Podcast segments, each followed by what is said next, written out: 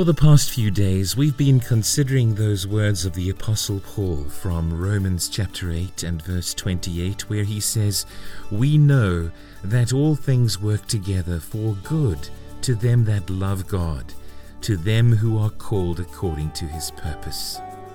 But do we really believe it? Welcome to episode 119 of the Ask Spurgeon podcast. My name is Dave Holt, and I want to thank you for joining me today. It's so good to have you. Now, if you'd like to become a subscriber of this podcast, just click on the subscribe button of your preferred podcast channel to ensure that each and every day you have the automatic download of this and the, the other podcasts in the series. Now, Reverend Spurgeon, can we be confident that all things work together for our good? My friends, someone will say, a fiction, a pleasant fiction, sir. Sentimentalism, says another, a mere poetic sentimentalism. Ah, cries a third, a downright lie. No, says another, there is some truth in it. Certainly, men do get bettered by their afflictions, but it is a truth that is not valuable to me, for I do not realize the good that these things bring.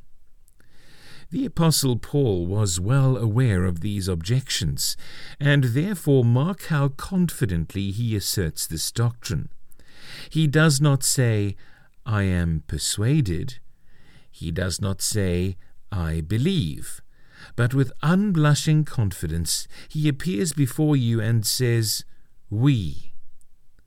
I have many witnesses, in other words. We know that all things work together. What, Paul, are you saying? So strange and startling a doctrine as this, asserted with such dogmatic impudence, what can you be saying? Hear his reply We know. In the mouth of two or three witnesses it shall all be established. But I have tens of thousands of witnesses. We know.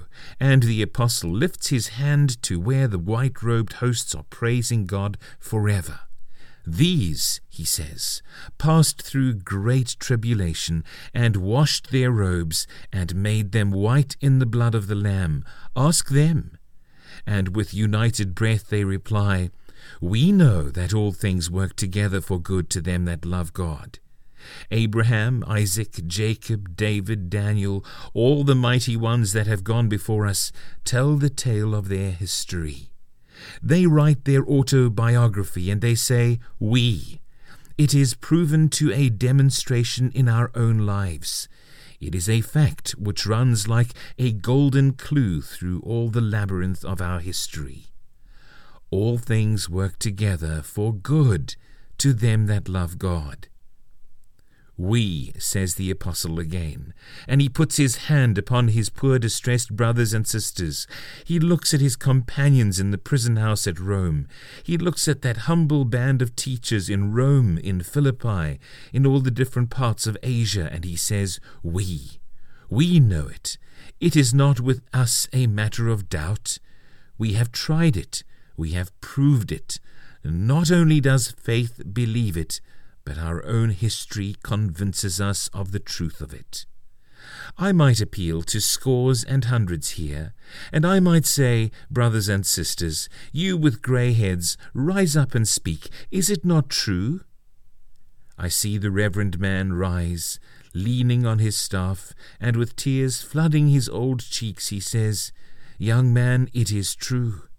I have proved it, even down to grey hairs I have proved it. He made, and he will carry. He will not desert his own. A veteran, you have had many troubles, have you not? He replies, I have had many troubles that you reckon not of. I have buried all my kindred, and I am like the last oak of the forest. All my friends have been felled by death long ago, yet I have been upheld till now. Who could hold me up but my God? Ask him, whether God has been once untrue to him, and he will say, No, Not one good thing has he failed of all that the Lord God has promised. All has come to pass. Brothers and sisters, we can confidently say, then, hearing such a testimony as that, we know that all things work. Besides, there are you of middle age, and even those of us who are young. The winter has not spared our branches, nor the lightning ceased to scathe our trunk. Yet here we stand, preserved by conquering grace. Hallelujah to the grace that makes all things work together for good. O my hearer, are you a believer in Christ? If not, I beseech you, stop and consider, pause and think of your state. And if you know your own sinfulness this day, believe on Christ who came to save sinners, and that done, all things shall work for you the tumbling avalanche, the rumbling earthquake, the tottering pillars of heaven, all, when they fall or shake, shall not hurt you. They shall still work out your good. Believe on the Lord Jesus Christ and be baptized, and you shall be saved. For so runs the gospel. The Lord bless you. Amen. Well, I hope that answer to the question, can we be confident that all things work together for our good, has again been an encouragement to you. Please feel free to email me at dave at askspurgeon.com if you have any questions about this episode or anything else besides.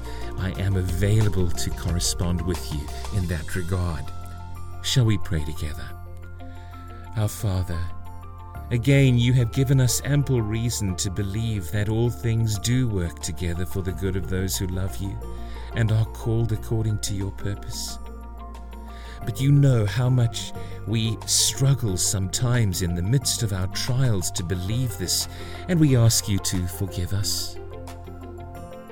And yet at the same time, we praise you that though we are faithless, you remain faithful, for you cannot deny yourself thank you for your faithfulness to us.